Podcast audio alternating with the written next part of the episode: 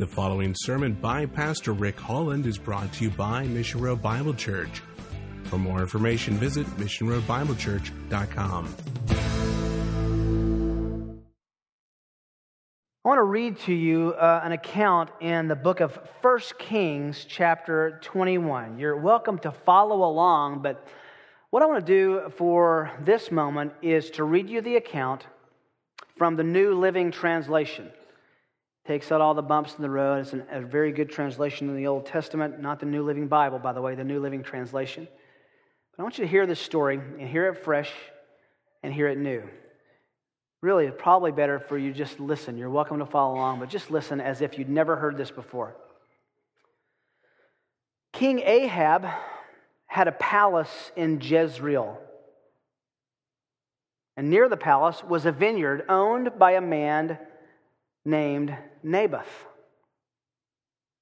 One day, Ahab said to Naboth, Since your vineyard is so convenient to the palace, I would like to buy it to use it as a vegetable garden. And I will give you a better vineyard in exchange, or if you prefer, I will pay you for it. But Naboth replied, the Lord forbid that I should give you the inheritance that was passed down by my ancestors. So Ahab went home angry and sullen because of Naboth's answer. The king went to bed with his face to the wall and refused to eat. What in the world is the matter? His wife Jezebel asked him. What has made you so upset that you're not eating? I asked Naboth to sell me his vineyard or to trade it, and he refused. Ahab told her. Are you the king of Israel or not? Jezebel asked. Get up and eat, and don't worry about it. I'll get you Naboth's vineyard. So, she wrote letters in Ahab's name sealed them with his seal, and sent them to the elders and the other leaders of the city where Naboth lived. In her letters, she commanded, Call all the citizens together for fasting and prayer, and give Naboth a place of honor. Find two scoundrels who will accuse him of cursing God and the king, and then take him out and stone him to death. So the elders and other leaders followed the instructions Jezebel had written in the letters. They called for a fast. They put Naboth at the prominent place before the people. Then two scoundrels accused him before all the people of cursing God and the king. So he was dragged out outside the city and stoned to death. Terrible account.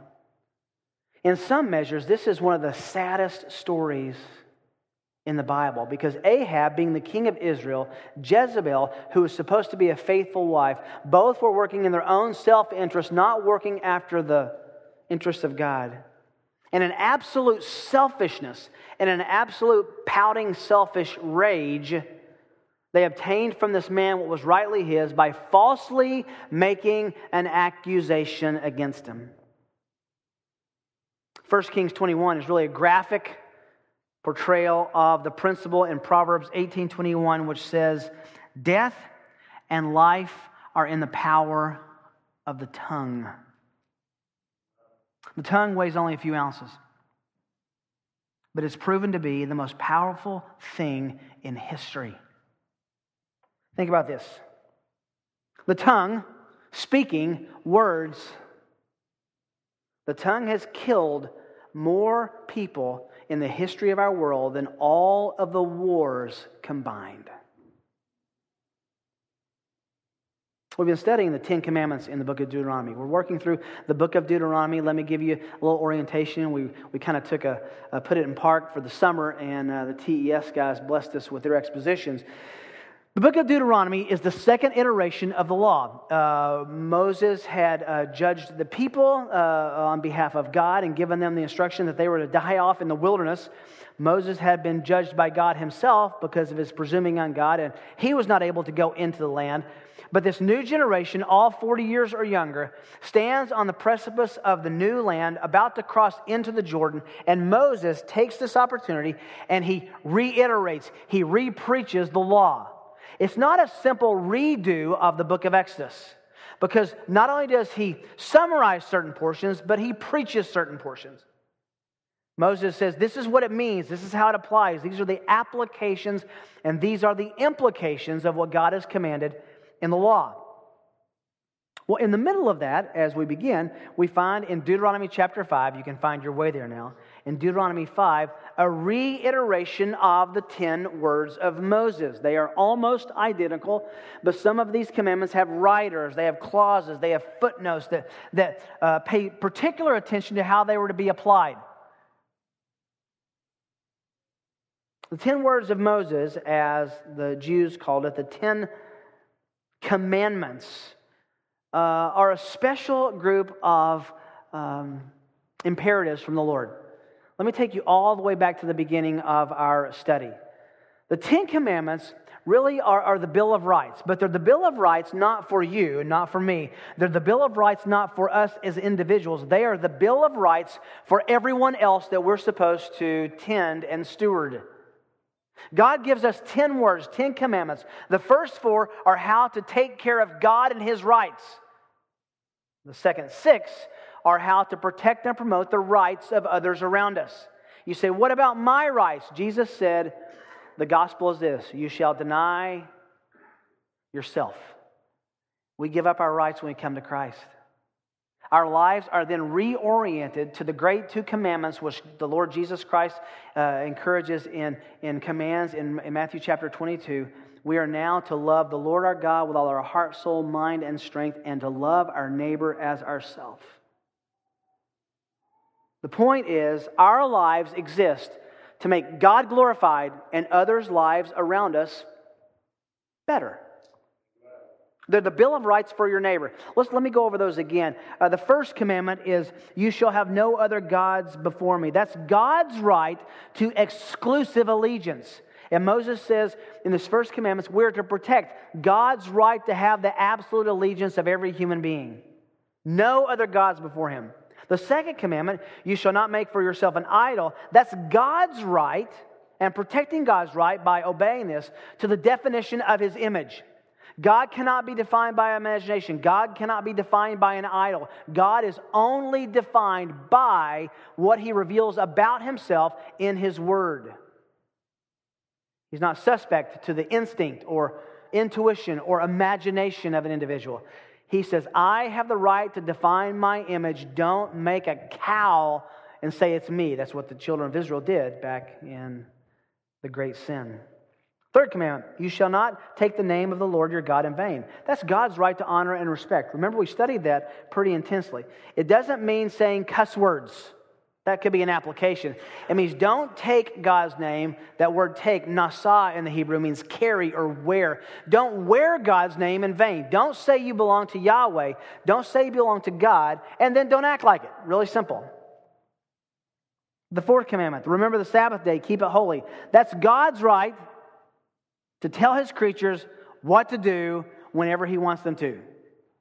He is not willy nilly about it, he is not flippant about it. He says there's a pattern. You are to take a day of rest and give your employers a day of rest and even give your animals a day of rest because I rested as a pattern in my creation. He created for six days and on the seventh day he rested. And the point is treat others humanely and treat God with respect.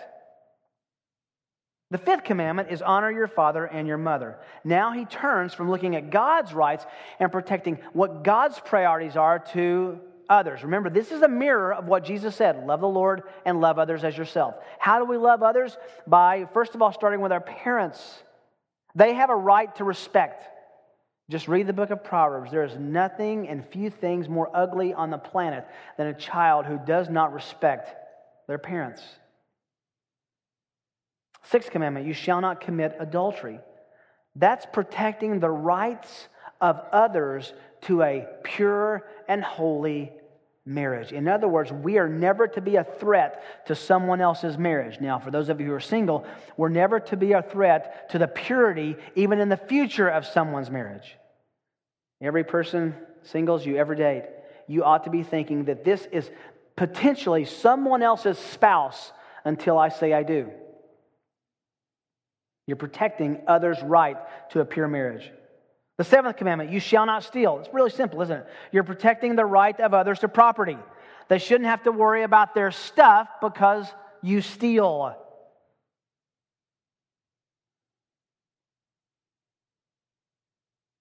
Now we come to the next, the last commandment. You shall not bear false. I skipped one, didn't I? The fifth commandment is uh, you shall not murder, the right of others to life. I seem to be skipping commandments in this series. It's right here in my notes. I don't know what's going on. It's got to be Bob's fault. So, um, what was up with that when I skipped that one command? We're not going to rehearse that. If you don't know what we're talking about, just glad you're here tonight. Uh, you shall not murder, uh, which is the right of others to life. Now we're to the ninth commandment, which is very simple. Look at Deuteronomy chapter 5 and verse 20. You shall not bear or make false witness against your neighbor. What is this? This is the right of others to an honest reputation. It's protecting the reputation of those around you. You shall not bear false witness against someone. You shall not lie about them. Say something untrue about them. Say something unkind about them that will adversely affect their reputation. In other words, the reputation of other people around you is firmly, responsibly, as a stewardship in our hands. Now, the ninth commandment has traditionally been taught and understood to address the subject of lying. It's even translated in some, some uh, uh, editions of the Bible, you shall not lie.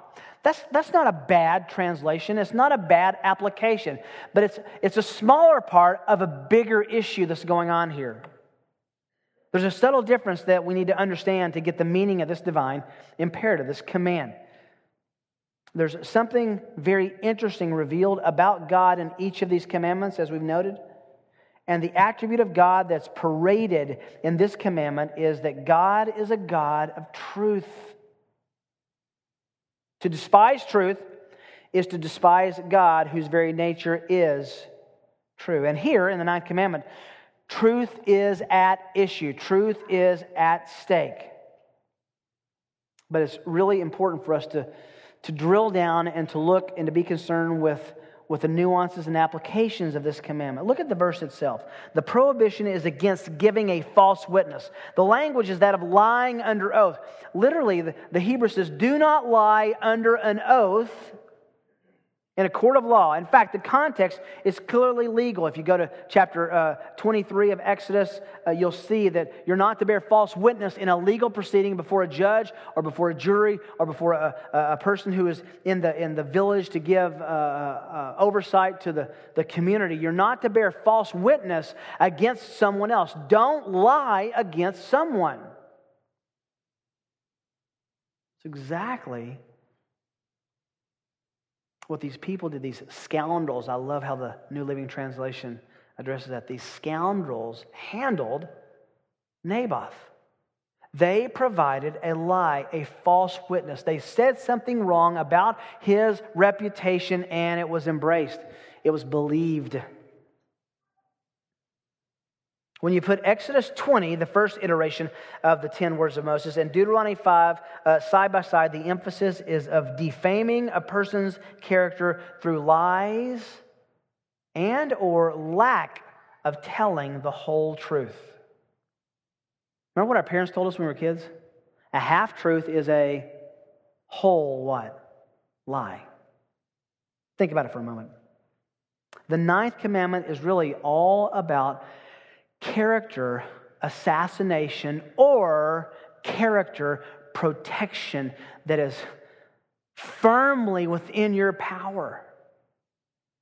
We wield unspeakable power by the very fact that we can talk about a person. And let's be honest, all of us have wielded that power positively in the past. We've said things that were exonerating, that were, that were helpful to people, but let's be equally as honest to say all of us have damaged the reputation of someone by what we said. Today we have forensic labs that represent a science of gathering evidence. We have surveillance cameras, DNA testing, fingerprinting, etc., that help to find out the truth. But none of this was available during Moses' time. The only thing you had to go on was what someone said about someone else. For the ancient Jew, guilt or innocence depended upon the honesty of a witness and his or her integrity. That's a simple command. Let's break it down into two parts, okay? Two applications of the ninth commandment. The first application is this refuse to speak words that wound. Words that wound. Now, the reason I said words that wound, those could be truths that are not fully explained or mistruths that are wrongly applied. They wound. They're intended specifically to wound the reputation of someone that you know. Assassinating someone's character, someone's reputation, undermining their, their, their being, their standing in a person's mind. We've talked about this before in the, in the idea of a name. We talk about we're protect God's name. Jesus says, I proclaim to you God's name. What was in a name? A name is everything in the Bible, and it should still be applied as everything today. You say, what do you mean by that? Every single time your name is mentioned in a conversation when you're not there, just the mention of our names brings up a world of reputation. Everything that someone knows about you is instantly accessible to the imagination of someone when they just mention your name. So, whatever you say in the absence of someone that has to do with promoting or bringing down that person and their name is a stake in the ninth commandment. Here it's forbidden to speak words that wound. Well, it may not happen in a single atomic bomb kind of conversation, but maybe laying a mental minefield in a person's mind about someone else. Just a simple suggestion that causes suspicion, slander, gossip, flattery, exaggeration, carelessness, insinuation, even silence even silence can be a false witness against someone else. If given the opportunity to defend the right uh, uh, nature of someone's reputation, the right nature of an interaction, of an action that happened, that you could correct a false, even silence can be, will be construed by God as a violation of the ninth commandment. Now, a footnote. That doesn't mean that we're the police. We have to go everywhere, all over the world, making sure that we have to, have to uh, uh, nuance everyone's character. It means when we're in the, in the position in a conversation of controlling what's thought about someone and given the microphone, as it were, that we speak the truth and the whole truth and what? Nothing but the truth. More times than not, words that wound are spoken from selfishness from self promoting desires. Typically, jealousy is the culprit. But it could also be selfish gain, like Ahab, just plain old meanness, meanness. It could be revenge. They didn't honor me, so I'm not going to honor them. I know they said bad things about me, so I'm going to say bad things about them. Listen, nobody loves a liar. And there's no description or reputation more difficult to overcome than being a liar. Why? John 8 44. You are of your father the devil and do his deeds. He was a liar from the beginning. You know what the word devil is translated as. You know what the, the, the Greek word means? The accuser. Just like these people who accused Naboth. It's the accuser. It's someone with whom a reputation is entirely unsafe because lies are going to be told. Can you just take a, a mark this in your Bible, mark your finger in Deuteronomy? Turn over to James chapter 3. We can't skip James 3 in any discussion of the power of the tongue.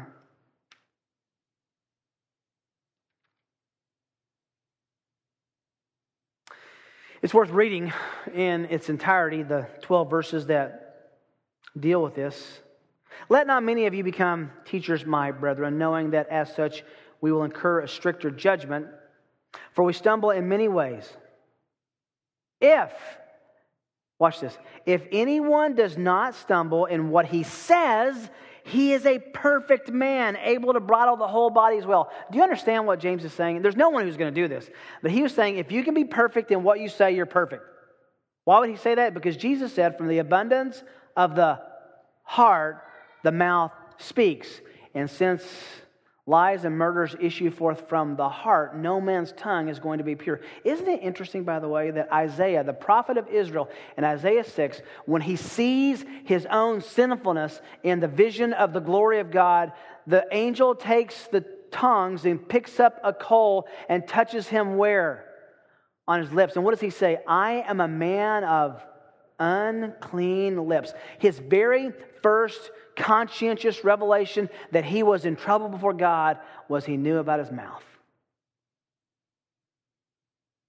Verse 3 Now, if we put, gives an illustration, bits in the horse's mouth that, uh, so that they will obey us, we direct their entire body as well. It's an interesting illustration. Uh, if you know anything about horses, the smaller the bit, the more severe the training. Smaller bits have more bite to them. You can direct a massive animal with a tiny piece of steel, only a few ounces. Just like the tongue. Look at the ships, he says, another illustration. Though they are great and are driven by strong winds, are still directed by a very small rudder wherever the inclination of the pilot desires. We were in San Diego a few years ago. There is a uh, parked um, destroyer there, and actually it's an aircraft carrier. And we were able to do a tour of it, and we went down and looked at the rudder. There were two dual rudders on this aircraft carrier. Massive. It's a couple of football yards uh, uh, lengths long. And these rudders are, are really no higher than I am, and they're just really small. You can direct that entire ship with those little bitty rudders. And that's the point. He goes on. So also is the tongue. It's a very small part of the body, and yet it boasts of great things. He gives another illustration. See how great a forest is set aflame by such a small fire? Smokey the Bear is right. A small little flame can catch an entire forest ablaze. Then he uses a double entendre. He uses the illustration and also the application. Verse 6 And the tongue is a fire, the very world of iniquity. The tongue is set among the members, the, the body parts, as that which defiles the entire body and sets on fire the course of our life and is set on fire by hell. An unbeliever's tongue has a pipeline to hell. That's the point. For every species of beasts and birds, reptiles, and creatures of the sea is tamed and has been tamed by the human race.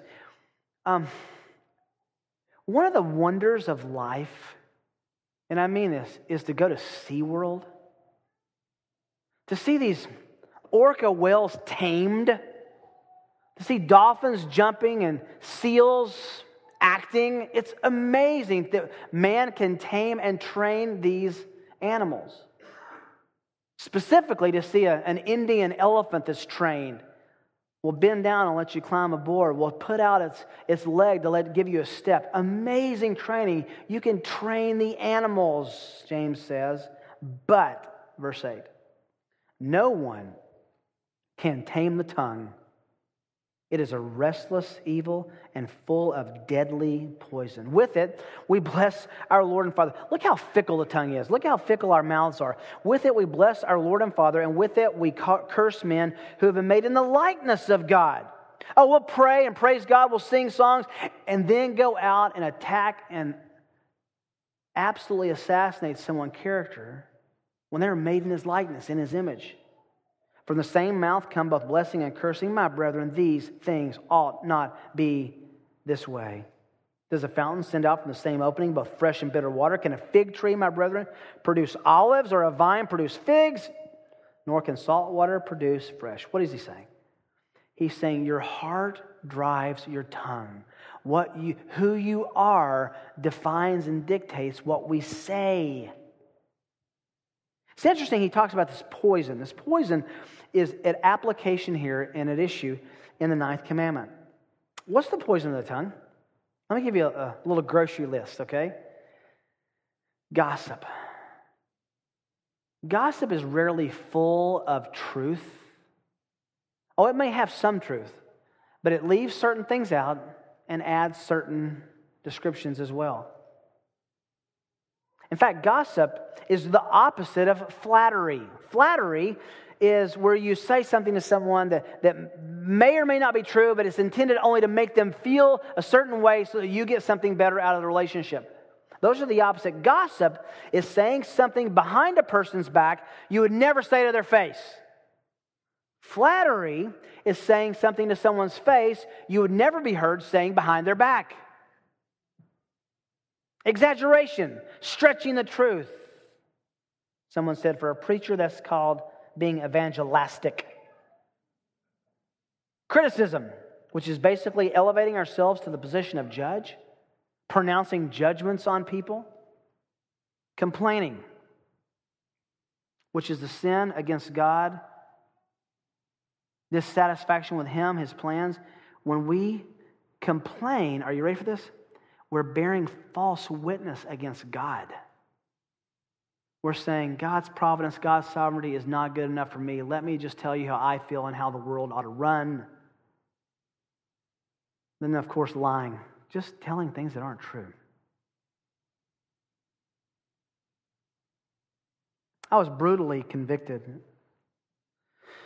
several years ago when um, I was involved in a conversation that I, I really regret now. Uh, there were three of us, and one guy drew me into talking about another friend. And I said some things that I shouldn't have said. I can remember exactly what I said right now. And the third guy was silent for a while. And then finally he spoke up and he said, You know, even if these things are true, and I doubt they are, what he said, does this honor our friend? And he gave his name. Oh, man. And then he turned the knife in my heart.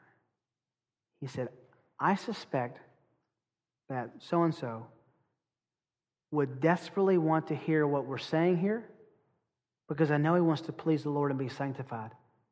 So I'm going to give you till tomorrow night to tell him, and if you don't, I will. the massive seismic shift in the way I thought about gossip and slander.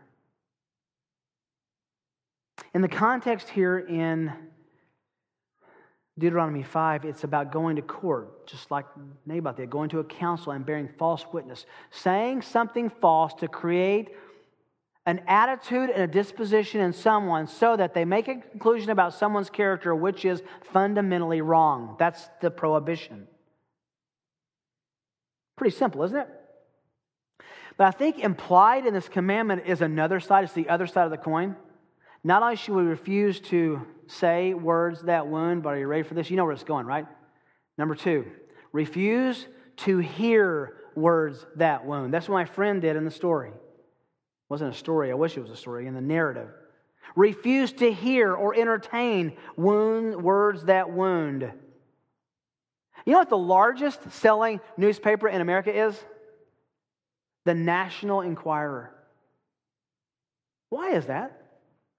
Because the entire paper, which is at, seems like every checkout stand of every grocery store and drugstore in the history of the planet, that whole newspaper is intended to bear false witness. We love to hear gossip. We love, it's attractive Proverbs says it's a morsel that goes down so smoothly. But James tells us love covers a multitude of sins. Love covers a multitude. Can you imagine going to prayer and talking about someone in a gossiping way and God saying, Ah, oh, you're right. You're right. We should get him. What's God's disposition about things that are true, things that are being said?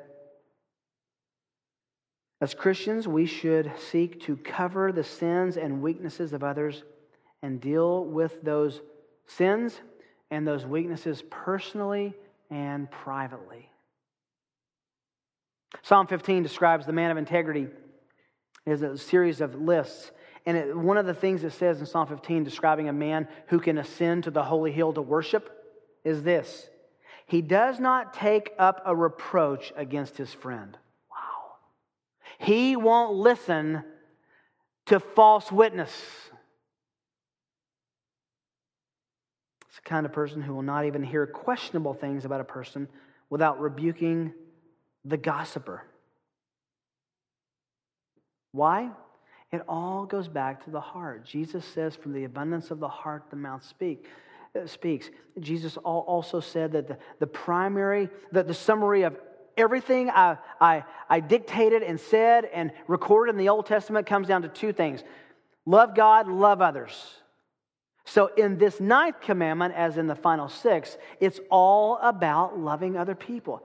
Bearing false witness is hating someone, being untrue, unkind, irreverent.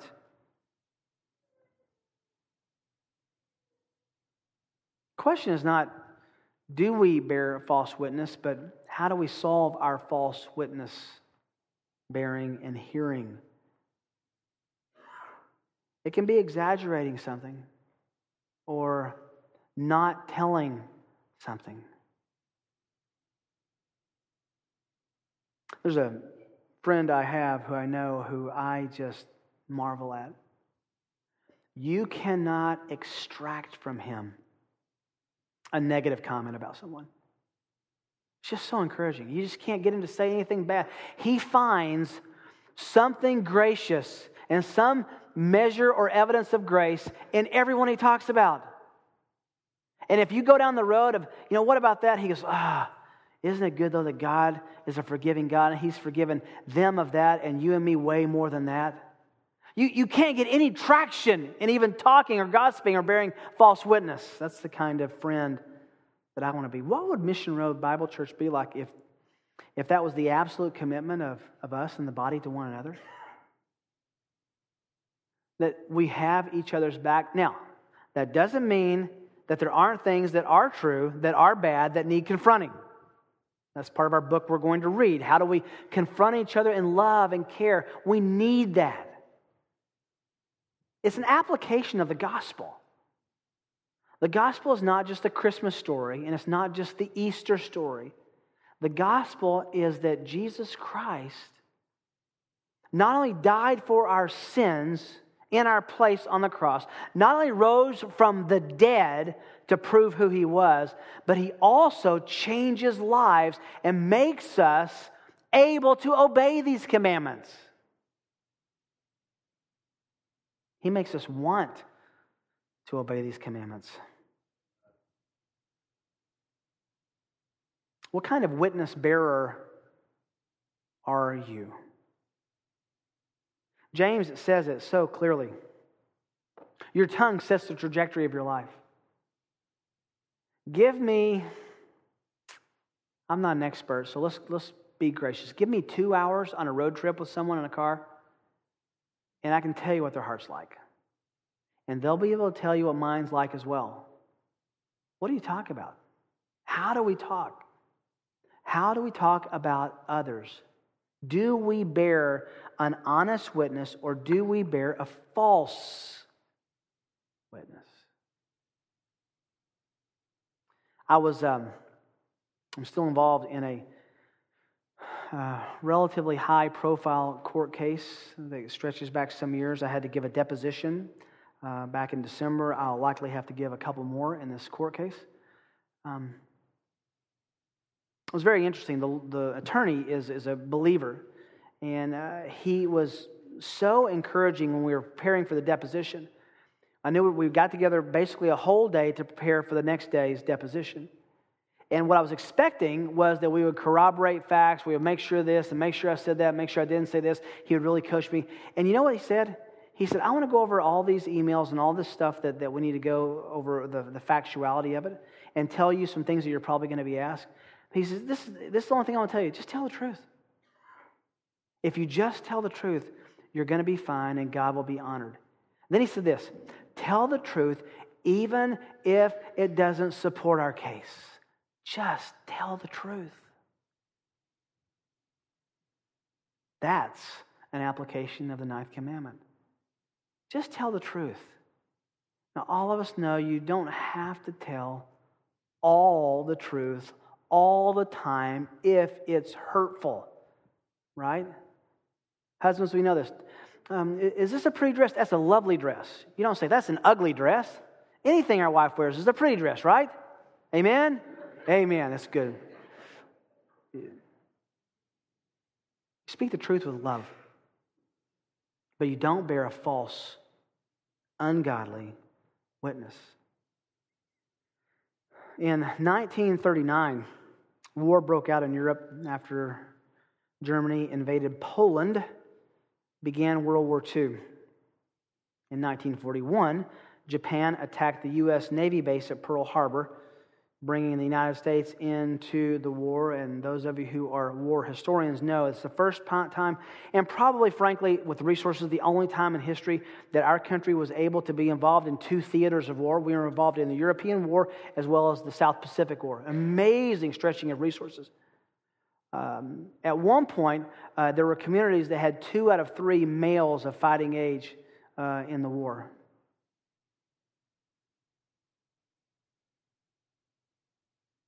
Pearl Harbor was attacked in 1941. The United States is drawn into it. Japan then began a systematic invasion of British, Dutch, and American colonies in the Pacific. And by their own admission, the Japanese, quote, were not going to surrender no matter what. Well, no matter what dissolved in 1945 the United States forced Japan to surrender by utilizing the most feared weapon of war ever devised. On August 6th, the first atomic bomb was dropped in warfare. First time it was used in warfare. The U.S. plane Enola Gay dropped an atomic bomb on the Japanese city of Hiroshima. Three days later, because the Japanese still wouldn't surrender, on August 9th, a second atom bomb was dropped on Nagasaki. And altogether, in that mo- those moments of the bomb, 120,000 people died immediately. Countless thousands died later as a result of the bomb. Japan immediately surrendered. And the war in the East was then over.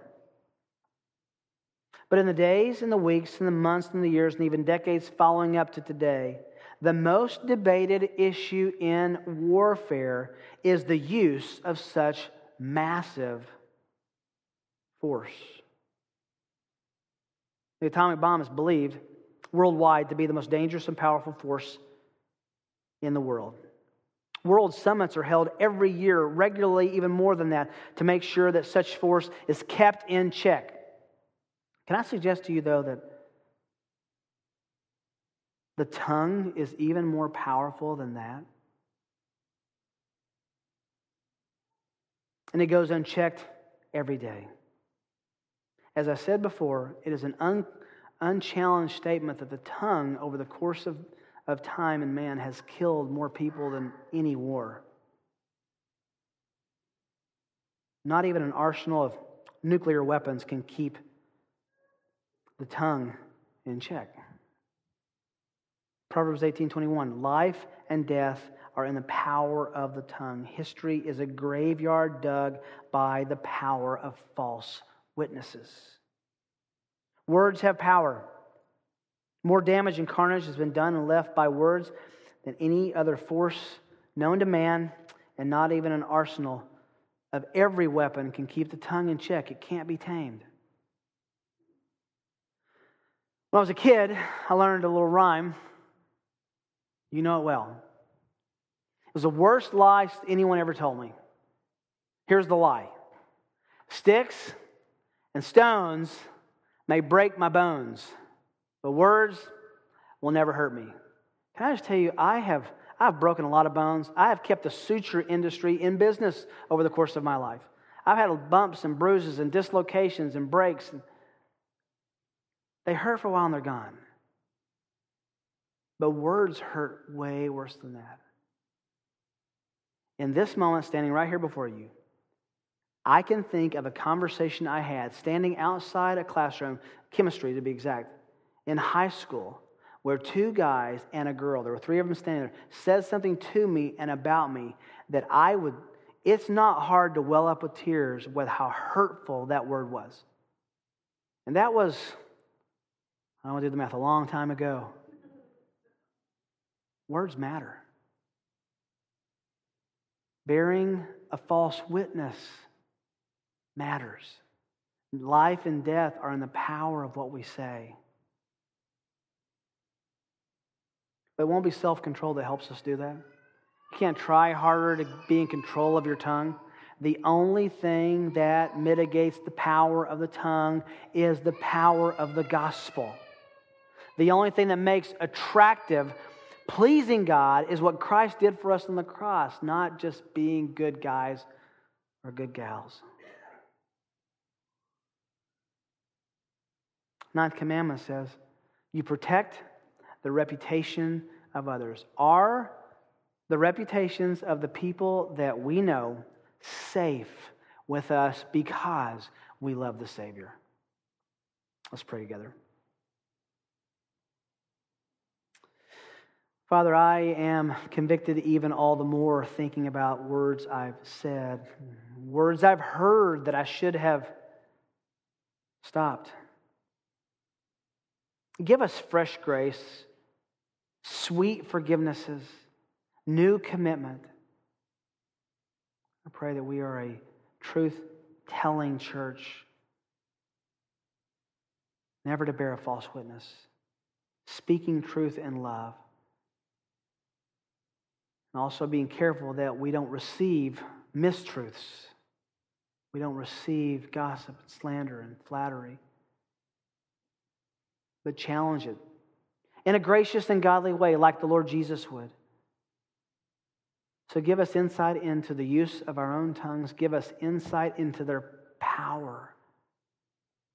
Not only for harm, but Lord, teach us that so is life in the power of our tongue. I, I know things that men said to me decades ago that had life changing drastic, traumatic, radical influence in my life for the better.